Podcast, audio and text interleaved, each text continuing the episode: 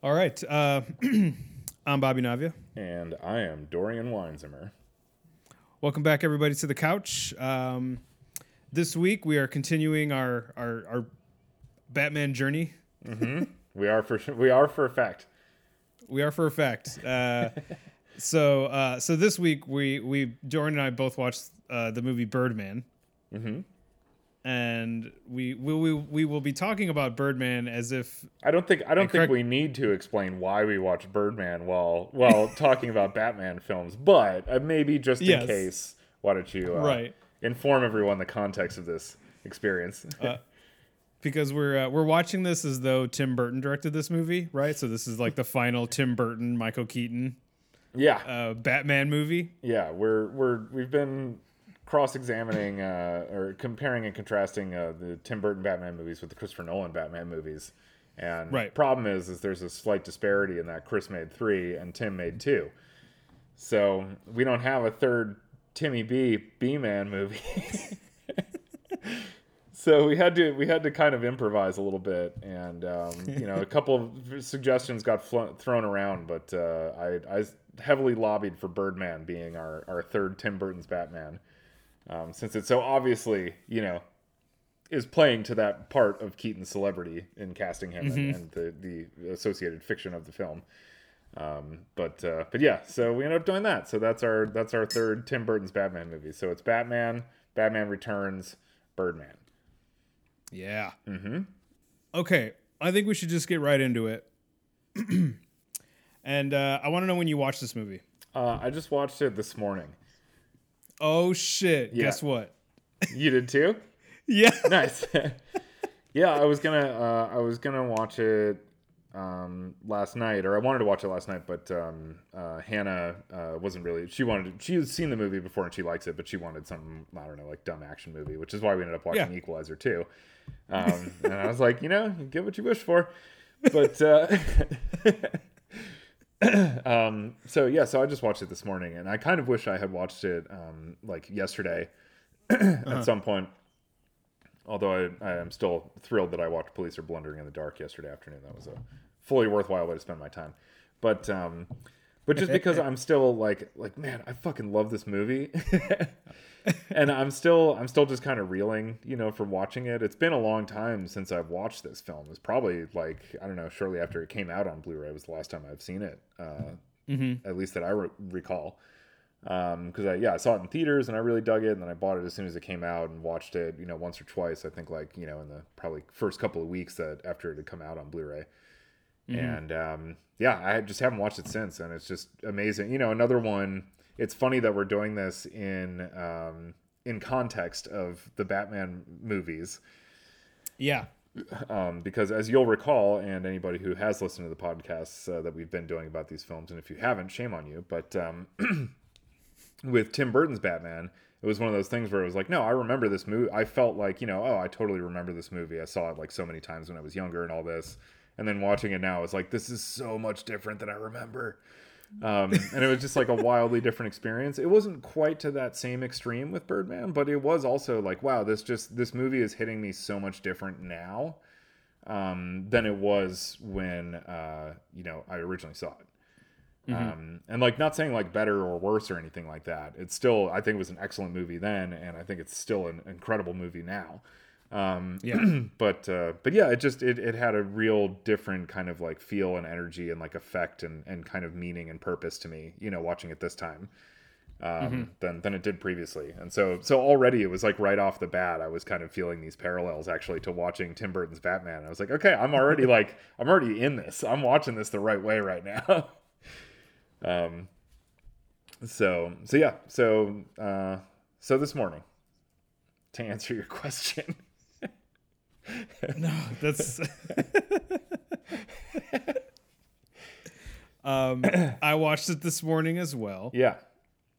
And I'm sorry, I was looking up what year this movie came out. It came out in 2014. Mm-hmm. Okay, so I watched it this morning as well, and I had the same experience you did. I think by the end of the movie, because I bought the Blu-ray, and then it's been in my collection since, let's say 2015, maybe when it came out on Blu-ray. And I realized I had never taken it out of the plastic. So this is the first time I watched the Blu-ray. Oh, wow. So it's just been sitting there. And and I think when the movie ended, I actually was thinking to myself, like, why did I like this so much? Because I just had such a range of, like, emotion, like, watching it. Yeah. That I think I was hyped about it because of the technical achievement, sort of. So, like, you know, the camera movement, the fact that it's all in, like, one shot, you know, that kind of thing.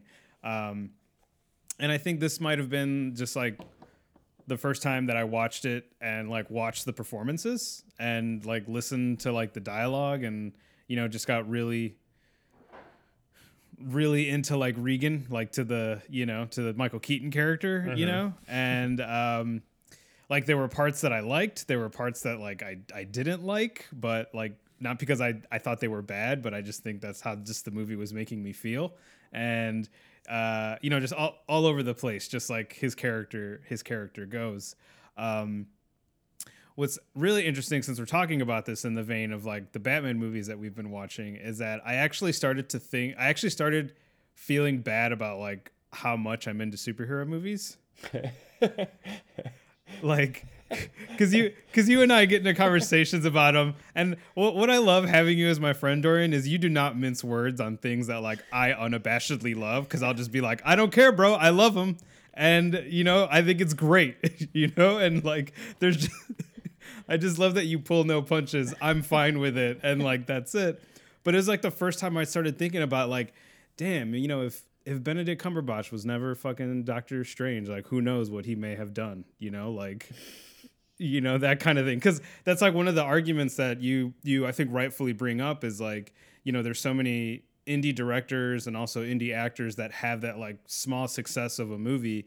And then, you know, this, a giant, you know, blockbuster IP comes along and now they're on that train instead of, you know, continuing to produce smaller and smaller things. And that's what I saw like Michael Keaton and Edward Norton as, you know, are just like two sides of that coin. If I can throw out a little Two-Face reference here, you know? But yeah, I really started thinking about like how much I like superhero movies and like why I like them. I started thinking about all that. I think that's why I didn't like some of these parts of this movie, because I was just like, no, I just want to like them. Like, I don't want to look at this. No, we're dealing with complex human emotions here, Bobby. We have to look them in the fucking face. You know,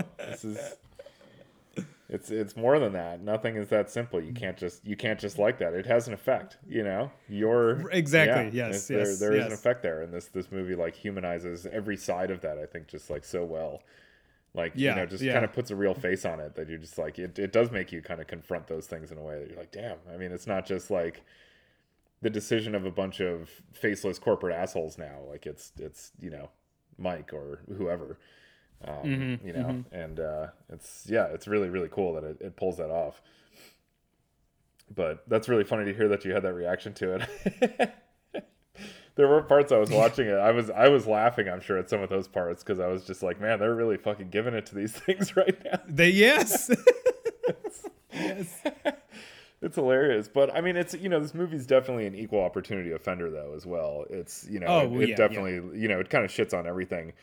It's funny too, because there's some stuff in this movie that like, man, it's like it's so close to being dated, you know, with certain elements. Like there's a social media element that comes up, you know, a couple of times. Mm-hmm. But it's like, I don't know, it's okay. It's like it's of the times. But now that I'm watching it 6 years later, I remember when I saw it in 2014, I was just like, oh god, you know, like why are we doing this? This is, you know, this is not going to last or. You know, be relevant, you know, but watching it now 6 years later, I was like, okay, no, I mean, this actually still totally works, you know, for the film.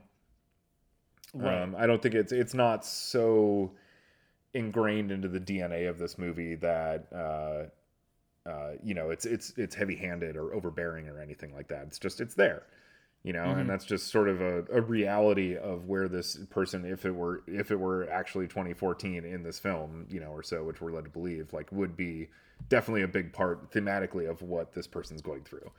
And, you know, the fact that they managed to sort of, diminish it that much and minimize its involvement in the movie as much as they did actually is you know, pretty great, I think.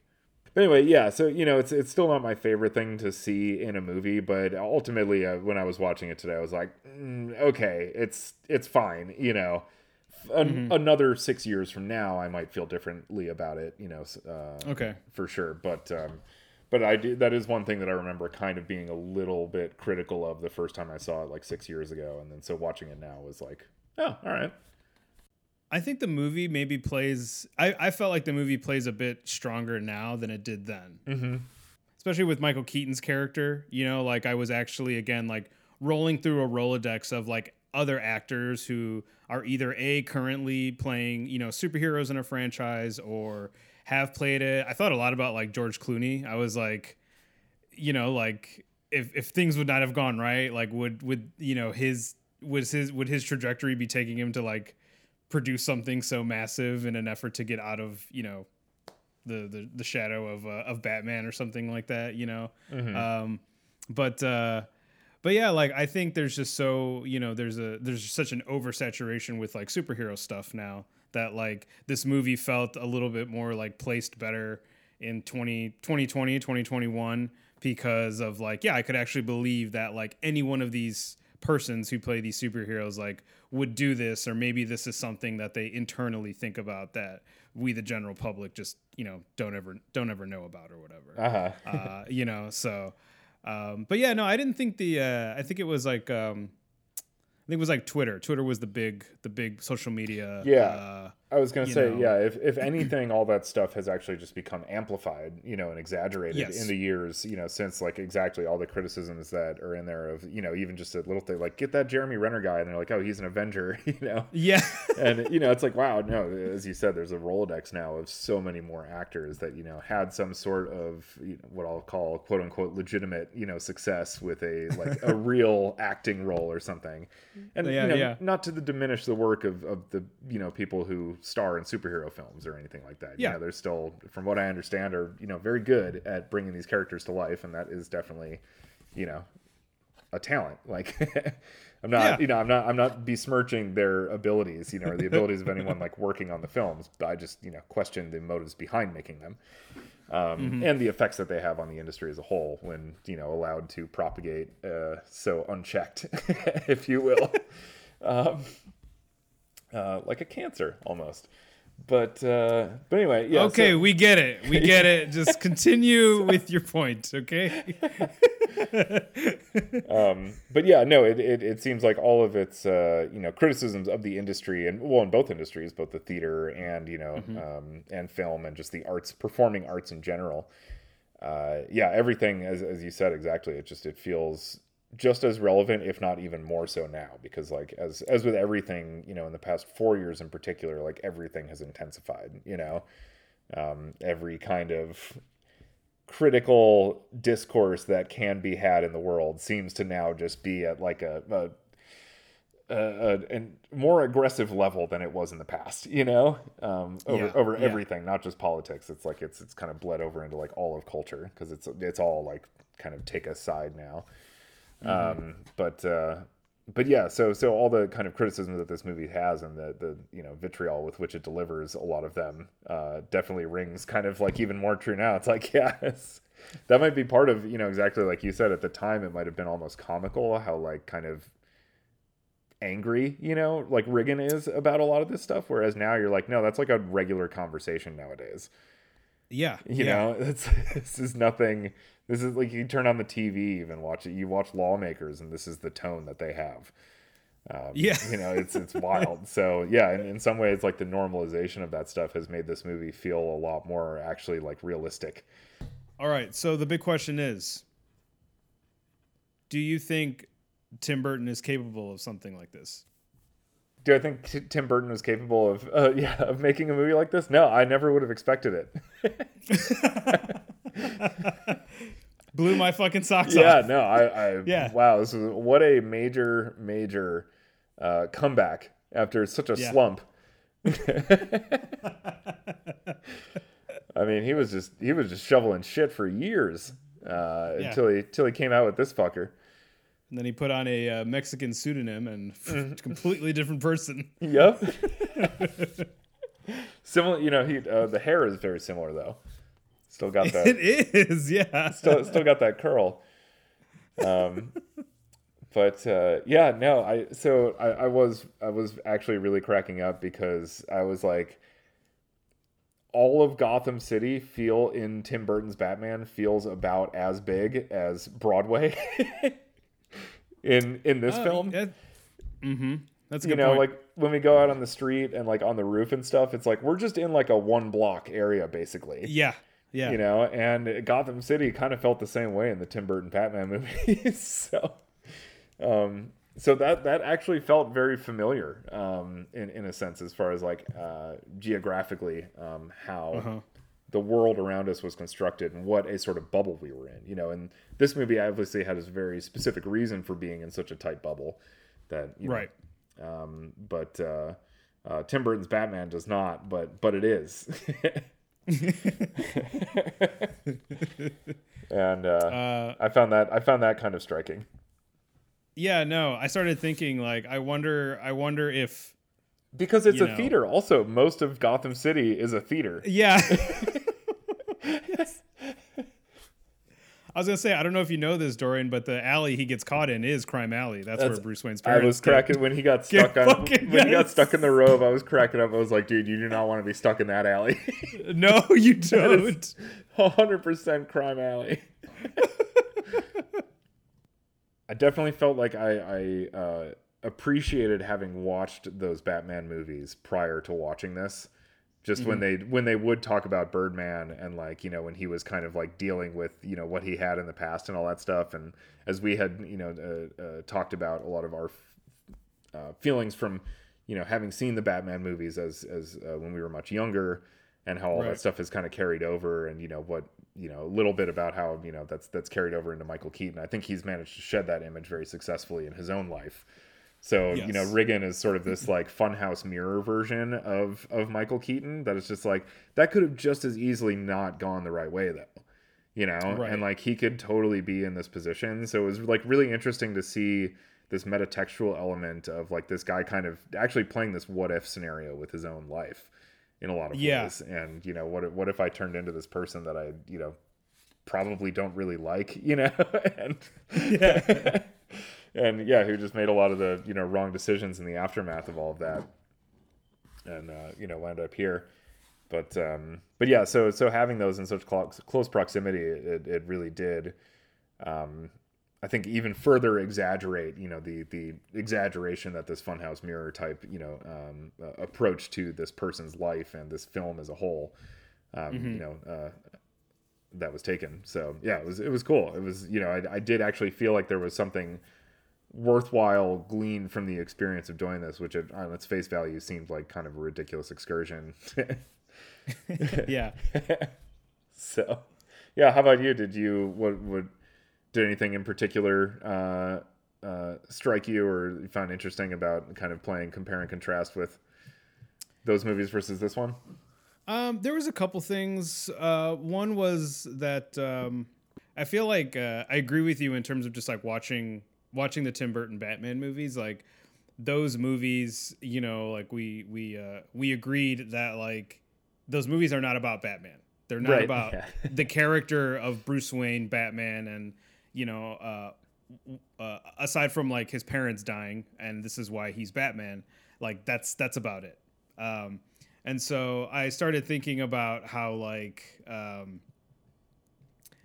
all those two movies are very like theater. They just feel like kind of like theater productions sometimes when like we're out in the street and it's like clearly the road ends here. Like it's a back lot. There's three like spotlights, on the street. Exactly. It's like we just this entire car chase sequence was just going around the block like twice. You changed the building's direction and that was it for But no, I thought that's where like I sort of like compared and contrast with like the Tim Burton ones and this one with those being very like theater like and the performances, and I was actually trying to place like the supporting characters in Birdman, like who would be like which villain, or like who would be like the Vicky Vale or whatever. I actually think Zach Galifianakis has voiced the Joker in like the Lego Batman movie. Oh, okay. You know, and then I thought like, oh, like Edward Norton would be a fantastic Riddler. Like this mm-hmm. is just fucking great, you know? And, so all these different kinds of things. The one thing that really kind of drove it home for me was, I feel like I've told you this story once or twice, and I'm just going to say it again, is that there's this graphic novel called What Happened to Batman or something. Or hang on one second. I think I just have it like here in my... Sorry. It's called Batman, Whatever Happened to the Caped Crusader. That's what it's called. Mm-hmm. And...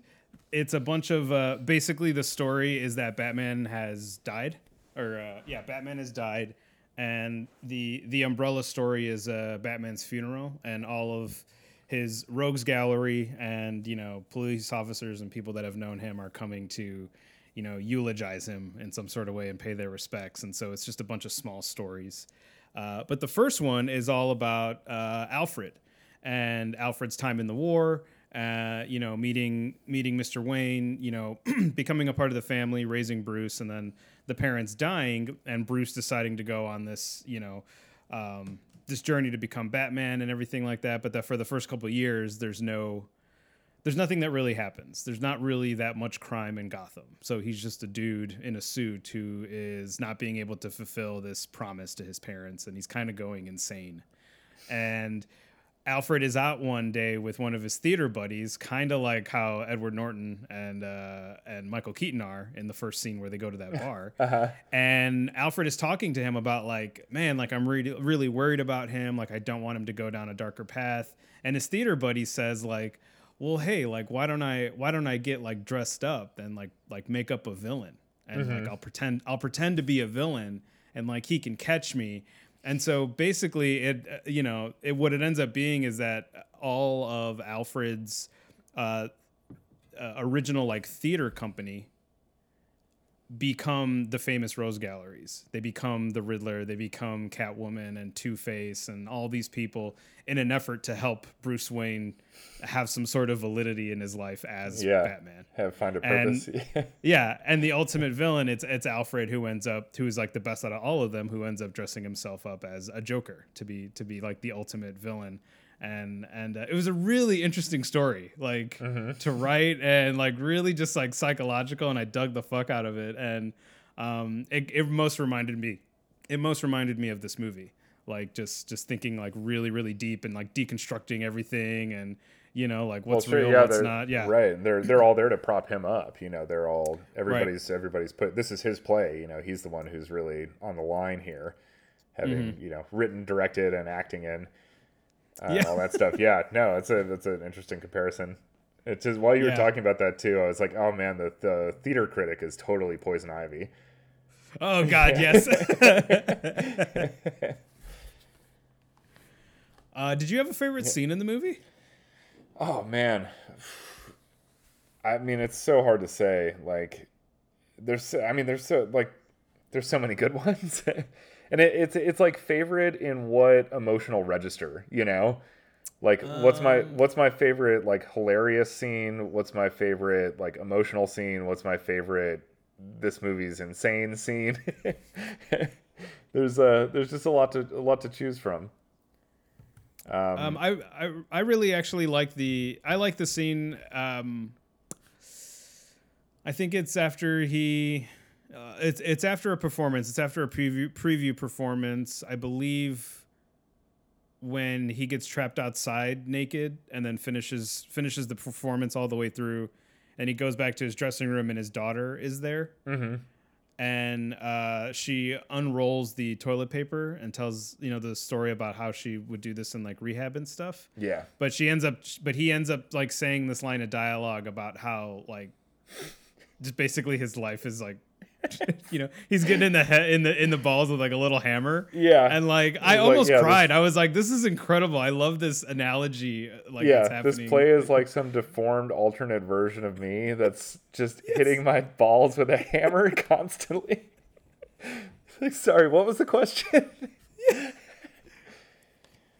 I think in that moment, I was just like, damn, maybe I should give superhero movies a break for a while. I should give these actors a break for like just a little bit. Like I felt like personally responsible for like, yeah, the world needing to make these movies with such, you know, great actors. I love them all, but I'm like, damn, maybe they just need a break. We just need to... Well, it's so often, you know, that people are like, oh, you know, boo-hoo them. Like, they're getting paid all this fucking money to, like, dress up in costumes and, you know, have fun for a few months out of the year and blah, blah, blah, and all that stuff. And it's like, well, yeah, but, you know, I think also what a lot of people have had pointed out to them a million times over and still don't seem to believe it is, like, money does not equate happiness. Right. You know, and this movie is very much about that. You know, this guy had all that stuff, and yet the entire time he was obviously like completely unfulfilled and miserable. Right. Yeah, as he discusses, and that's why he's doing this, you know, play in the first place, is because he feels like he never had this legitimacy, or, you know, this sort of whatever illusion you want to pick for what type of, you know, admiration, respect, validity, any of these things, you know, that artists like to, you know, whine about, myself included. You know, it's a neurosis for sure. And, you know, it's one of those things too, that like you recognize it, but even recognizing it is not, you know, enough to really combat it. It's just like that powerful of a force. And, you know, seeing somebody like really grapple with that at like a real sort of make it or break it point in their life, you know, where they're like, I'm fucking old, and they're like, I'm washed up, you know, this is it. If I'm ever going to get respect, this kind of thing that I've always told myself, like, oh, I'll be able to do that once I have this money, or once I do this or that, you know, this is kind of it, last chance. It's, you know, it's an appropriately like kind of intense and schizophrenic movie, you know. But again, like balanced and focused in so intently by obviously an incredibly talented director. Something, once again, that I never thought Tim Burton was capable of. But at the same time, you can tell, you know, even with like the music and the rhythms and like how staccato and like just kind of broken, you know, it is at times, except where we get those moments where it's like I can cue the music and be the movie star again. And you know, and pretend and go into fantasy world where like, you know, now the camera all of a sudden is like super smooth again, and you know the music's going and I'm doing the impossible, and then you know fucking get out of a cab a second later or whatever, and reality kind of comes crashing down. I came around after I finished watching to being like, yeah, this just feels like a good like Batman movie, like it just feels like a good like commentary on just superhero shit in general. Like, I think I was like really, you know, taken with that, but then also, you know, like Michael Keaton is my Batman. Like that's who I like, that's my Batman. Like that's my favorite. It's my favorite movie. You know, it's nostalgia and it's a bunch of all these things. But, and I think having him play, you know, Regan just sort of like brought that home for me as like, man, I'm pretty sure that even though this is taking the form of a guy who used to be in these three superhero movies and now is actually trying to like prove himself as an artist in some way, is I love stories about Bruce Wayne where he's like really trying to grapple with the fact of like whether or not, you know, what he's doing is, you know, helping or just hurting like the city in some way, you know? And it's like, that's why I feel like I love the metaphor that this movie is just sort of bringing out from watching the Tim Burton movies, because I feel like Chris Nolan is definitely having that conversation throughout his Batman series, like concurrently with you know, the dramatic and the action story that's happening, you know, both with like the heroes and the villains and everybody in between. But I don't know, it's really weird how like Birdman for me kind of like just contextualized, you know, the fantasy character of Bruce Wayne in a way, you know, like that was sorely lacking from the Tim Burton movies. Yeah. You know? So like, I also kind of watched it like that too. 'Cause I was like, I feel like this is the first time I'm being able to see like what's going on inside of Bruce Wayne's head, other than, you know, he's hooking up with all these hot journalists and then telling them like, I'm in love with you too, but daddy's got to go to work. And then just, you know, fucking just taking care of business. Like,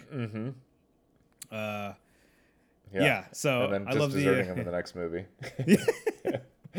Well, I mean, when you cast Michelle Pfeiffer, you just got, you know. Yeah, no, it was that stuff. I was definitely thinking about that stuff as well. That, like, you know, this could just as easily apply to, like, a, you know, like at the end of Dark Knight, you know, of course, where Batman is ostracized. You know, he's done it to himself, of course, in order to save Harvey's good name. But, right. You know, where he's sort of, you know, has Batman, the idea of Batman, like, becoming irrelevant, you know, all of a sudden, and then trying to mount a comeback at some point later while grappling with these questions of, like, did I do anything good when I was younger? Did this anything? Did I ever really deserve this respect that I've been after? You know, and all this type of stuff. Like, yeah, no, it definitely feels like there is a Batman-esque story going on psychologically. Yes. with this character for sure. And, you know, so I started thinking about, you know, The Dark Knight Returns a lot, you know, which deals the Frank Miller comic. Yes. Yeah. Which deals a lot with an old Batman who has been out of action for a while. And, you know, now has to kind of like come back and deal with not just, you know, a new elevated criminal threat, but also, you know, sort of being irrelevant, being a little out of shape, maybe not being totally up to the task anymore, and kind of coming to terms with those things and all that. And yeah, you know, I kept thinking about it. I was like, man, this might actually be the best like Dark Knight Rises film adaptation that we have. Ooh, you know, it's what's kind of like if that, you transpose that story into, you know, the film and theater world, like Michael Keaton's career.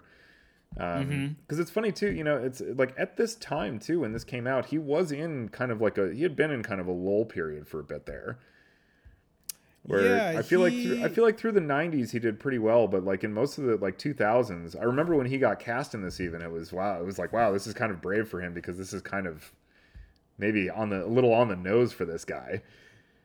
You know, right? Just this, like, I played Batman and then my career went nowhere, and you know, but he's been done well ever since. I think, and rightfully so. And maybe he was doing some stuff in that time period that I just wasn't really paying attention to, but I do recall it being a little autobiographical feeling. Let's see, he did Batman Returns. I'm going through the IMDb and I'm picking out like the recognizable titles. Here, Multiplicity, Jackie Brown. That's right. Out of Sight. Yeah, which, that's all late 90s. Jack Frost. Through the 2000s, not much until we get to. I feel like, well, we were in school when that movie Merry Gentlemen came out, because that kind of shot around Chicago and stuff. Amy Rising worked on it, I remember. Yeah. And that was his first directorial effort. I remember that. So that was 2008, and then 2010, he's the voice of the Ken doll in Toy Story 3. And then he starts getting, like, you know, The Other Guys, which is a comedy. He was in RoboCop, the remake to RoBocop, in 2014, and then. And then this, Birdman, same year. Yeah, so and then Spotlight, The Founder, you know, he's been doing, you know, award-worthy shit since then. Trial of the Chicago 7 he was in. Oh, yeah, that's right. I forgot he showed up in that. Yeah. So, and then now he's about to do Birdman 4.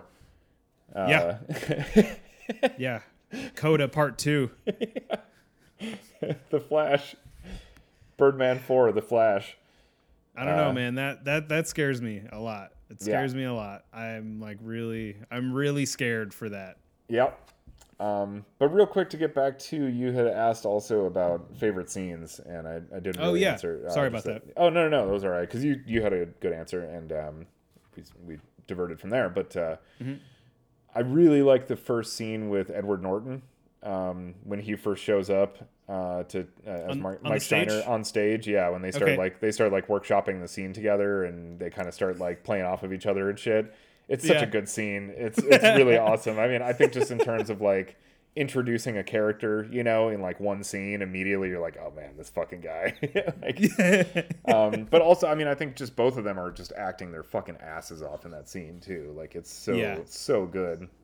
Because they're jumping in and out of the scene that they're playing, while obviously playing the scene that's, you know, in the movie itself and everything and all that. There's just so much good filmmaking going on there, and so much good acting going on there, and it's just very entertaining to watch as well, and very high energy. And it's, you know, it's also just a fun, like, kind of process, you know. A little peek behind the curtain, kind of inside baseball shit.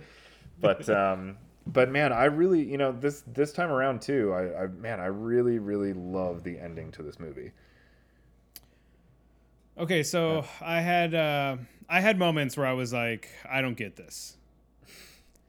So like it's definitely a movie where I felt like, why haven't I watched this more? Mm-hmm. You know, because I mean, as much as you try, nothing has challenged me more on my superhero love than Birdman a few hours ago. It's amazing. I love it. You know, like that part fucking kills me every time. Yeah, like I had a moment on it, and I think I straddled this line between like trying to, you know, following obviously the story of, you know, Regan, you know, putting this together, but then also like the fantastical elements of it was trying to, you know, interpret it in my own way. And then like the end of the movie, I think my immediate thought is that he just commits suicide, right? Because he steps out of a window and then he's not there anymore. But then I'm like, well, the daughter looks up, so, you know, and like I don't need an answer, but like at the same time, I'm just kind of like, okay, what happened? Yeah. So that's the long way of me saying like, what's, you know, interpret the end for me. So yeah. Yeah. I mean, for me, you know, the ending is all about like, he's been going literally to the ends of the earth and literally trying to do the impossible in order to find some sort of fulfillment or happiness. Mm-hmm. And in the end, he finally is able to kind of connect with and like earn the respect of his daughter. And oh, okay. That's kind of all he ever really needed from life. Yeah. And that's really when he kind of ultimately feels fulfilled and can really kind of soar in a way, if you will. Okay. All right. Yeah. Yeah. And, you know, I really like that. Like the whole time, you know, the whole movie, he's in his mind, he's this fantastic being that can fly and can blow up buildings and can, you know, telekinetically throw shit across the room and like whatever else. But nobody else ever sees it, of course. And every time we see usually some sort of reveal that like he's actually just doing this or he was in a cab or whatever, you know, the deal is. But you know, it's like in the end, it's like finally kind of somebody else acknowledges his ability to be something incredible, you know, like his bigness, I guess, if you will. Yeah. Yeah. His largesse.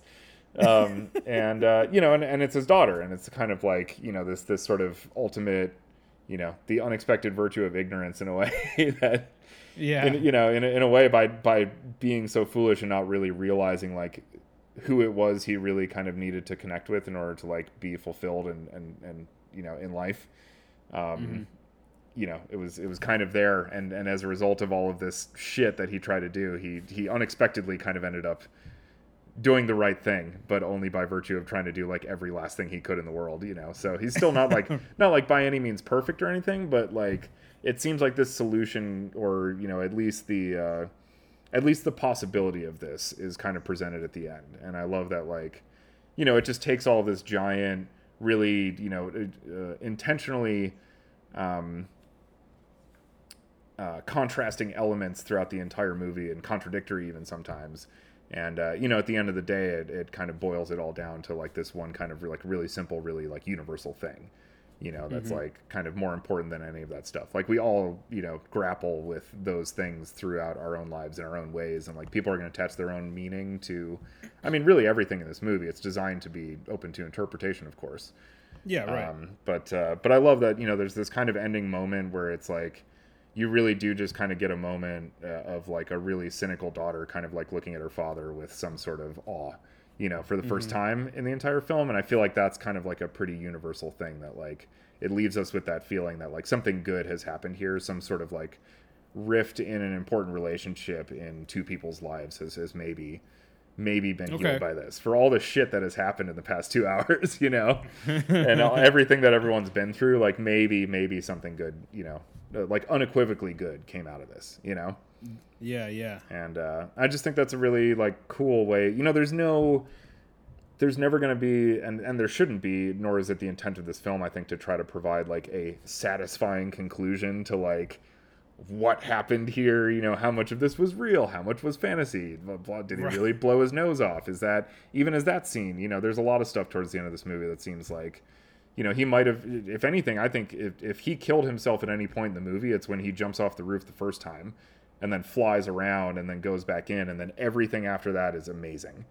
You know, like everything goes right. His, you know, intermission, his wife comes in and starts, ex-wife comes in and starts singing his praises about how amazing he is. And it's a huge success. And then he gets the review, you know, he never thought he would get after this, like, sure, very dramatic, seemingly kind of, you know, dark moment occurs. But ultimately it all plays out for the best for him. You know, right. In the end, he gets the review, he gets the respect, he gets all this. All of a sudden, his daughter likes him. So in a way, you could also interpret it as like a very dark ending. That yeah, that's true. He just killed himself, and then now he's... Because that's the only way he could ever get any kind of fulfillment or any kind of happiness from the conclusion of his life at this point is by imagining it in a death fantasy. So you could interpret it in a very, very dark way as well. All right. I did have that thought. I did have that thought of like, did he kill himself at some point? Yeah. Totally, because there's a definite turning point right after that where like literally all, like everything is going to... I mean, he wakes up on a stoop after like drinking, you know, himself to sleep the night before, and then like everything's... He gets a pep talk from Birdman, and then everything's awesome, you know? So yeah, no. Yeah, it's you know, you could definitely read it. And I think that's, again, very, very intentional, but... that, you know, it could be read either way. But watching it this time, I really like appreciated just sort of that, again, like, and again, you know, just thinking about what a big deal was made out of like the technical element of this, that the movie ends, you know, on a close-up of a person's face, you know, and that having like a context and a power to it that says like so much more than any amount of like technical wizardry that went into crafting this entire one-shot conceit for the film, you know. That ultimately there's, you know, this is kind of again like commenting on the medium and everything, that like ultimately in a lot of ways for all of the things we did here, this is like the true power of cinema is kind of still rests in like a person's face, you know. So yeah, there's a lot there that like I felt really, really satisfied and like really good with the conclusion and the just experience and like where it kind of left it off. I thought it just felt like so right for the entirety of this film. Which I remember the last couple, or the, you know, the first time I saw it, and or just, you know, the two or three times that I saw it in 2014 being like, yeah, you know, the ending's fine, I'm cool with it, but it's not, it doesn't like blow my mind. But like this time I was like kind of elated while watching the ending scene. Yes, I like that interpretation. Yeah. So cool. I had this thought after I watched it, and I was just sort of thinking about it, that is this like the... I started to think about Joker, the movie Joker, in the way that like Joker was like the first of its kind in terms of taking a comic book character and, you know, and doing something different with it. Right? Like giving this character like a backstory, or like one part of a backstory, and just having a fledged out story. Like, I wonder if like Birdman is in the same vein, even though it's not about Batman, you know, it just so happens to have Michael Keaton, a character who, you know, played Batman first in like a big live action movie. But like, I wonder if something as, deep and psychological can happen with like, if, like they decide to do that, like basically, you know, is this the Joker version of like right. Of that, you know what I mean? Like, is this like, you know, the two sides of the cone is like the Joker is what we get with like a villain story that's like a heavy drama. It's very serious. And then is this the, like, you know, Bruce Wayne side of it, you know, like the guy in the suit, is this what happens to him? Obviously, it's the metaphor of this theater and everything. Because even with you talking about, well, not you talking about, but I mean, saying that, you know, throughout the movie, the walls are getting, you know, the hallways are getting more narrow. Like, that's just another, you know, it's a metaphor for a bevy of things happening to all the characters in the movie. But, you know, seemingly this movie, it's from Regan's point of view. Like, we're watching all the stuff, you know, cast off him. So it is those walls that are like closing in on him more so than everybody else. And, I don't know, this movie just felt like that, the other side of it to me, like what's going on in, like, you know, the hero's mind, you know, even if you want to call him that or whatever. So I don't know. What do you think? Yeah. Birdman Joker double feature. Yeah. I guess, I mean, yeah. Or just, you know, just furthering the point that this is an excellent follow-up to some Batman movies. It really is. Like, yeah, I know. It's like, obviously everybody like thought it and like talked about it when it came out. Like, oh, haha, it's, you know, he's obviously referencing his own career, you know, with this one. But it's like, no, let's, you know, I'm glad we actually were like, no, let's actually watch like the Batman movies and then this and kind of see what that does. And it's been pretty fascinating actually in a lot of ways. Yeah, the way it's contextualized itself for me is kind of, it's scary a little bit. Yeah. Yeah. Yeah. No, it's just been funny too, because it was like, yeah, I definitely sat down, you know, with the mindset, I was like, okay, I'm going to like watch this, you know, this specific way, you know, because we're doing this podcast and it's mixed up in this Batman stuff. So I'm really going to pay attention to the like Batman side of things here. And then it was like, I couldn't, because I just got like totally caught up in the movie. It's just like so good, you know, that there's no way I could like force myself to look at it one way. I was just like, oh my God, this is all so awesome. But but then like the more I was doing that, like just kind of committed to that. I was like, okay, you know, I'm just gonna watch the movie then. I can sort through it in different contexts after the fact, you know, even though I have little time between watching it and and talking about it. It'll be a heuristic exercise as we discuss and sort through our thoughts, you know. But but yeah, then the more I was just kind of watching it like that and the things I was realizing about the movie, then all of a sudden all of those things started connecting back to Batman and Bruce Wayne, like totally, you know, effortlessly. And I was like, what the fuck? This is so now by intentionally not thinking about this movie that way, I'm starting to see these connections between the two. So yes, right, exactly. It was, in some ways it was an effortless exercise. But yeah, I wasn't expecting this level of like, oh my God, this actually kind of works. Yes. I just thought it was some dumb shit to do. And I as soon as I said it too, I was like, man, I just kind of want to watch Birdman again now. Yeah. You know, this gives me a good reason to do so. This movie does feel like, you know, within the Batman context, you know, like it does feel like a Bruce Wayne Coda, you know what I mean? Like this is the, for me, like the death of Michael Keaton.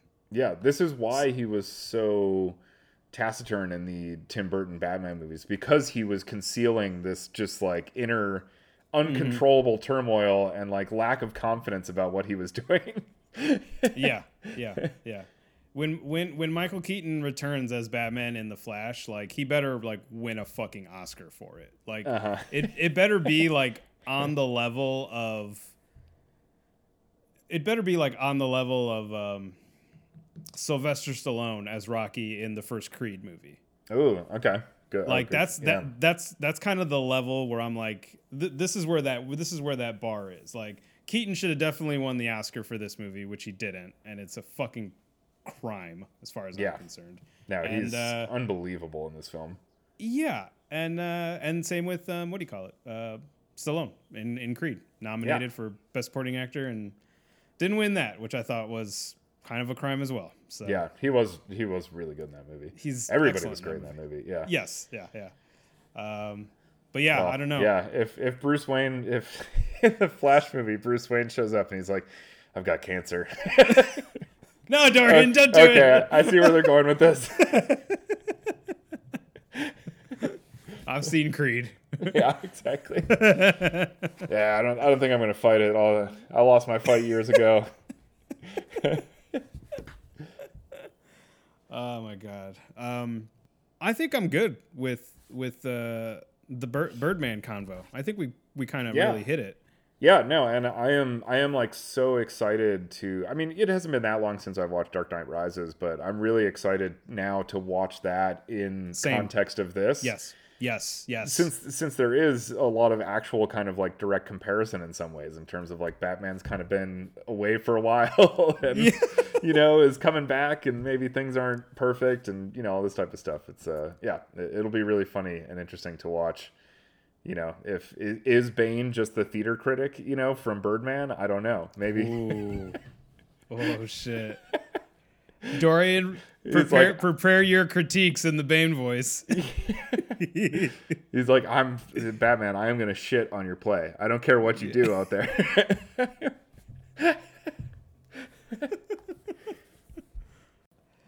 But no, yeah, I agree. I'm really, I did have that same thought as you did. I'm really excited to watch Dark Knight Rises. Yeah. In the shadow of Birdman, happily, because yeah, this is the end of the Michael Keaton, and you know, we're about to watch the end of the Christian Bale run. I know. I was gonna say, yeah, like a street in Tim Burton's Gotham, the end is in sight, and I think we should. Just keep moving forward. Shit!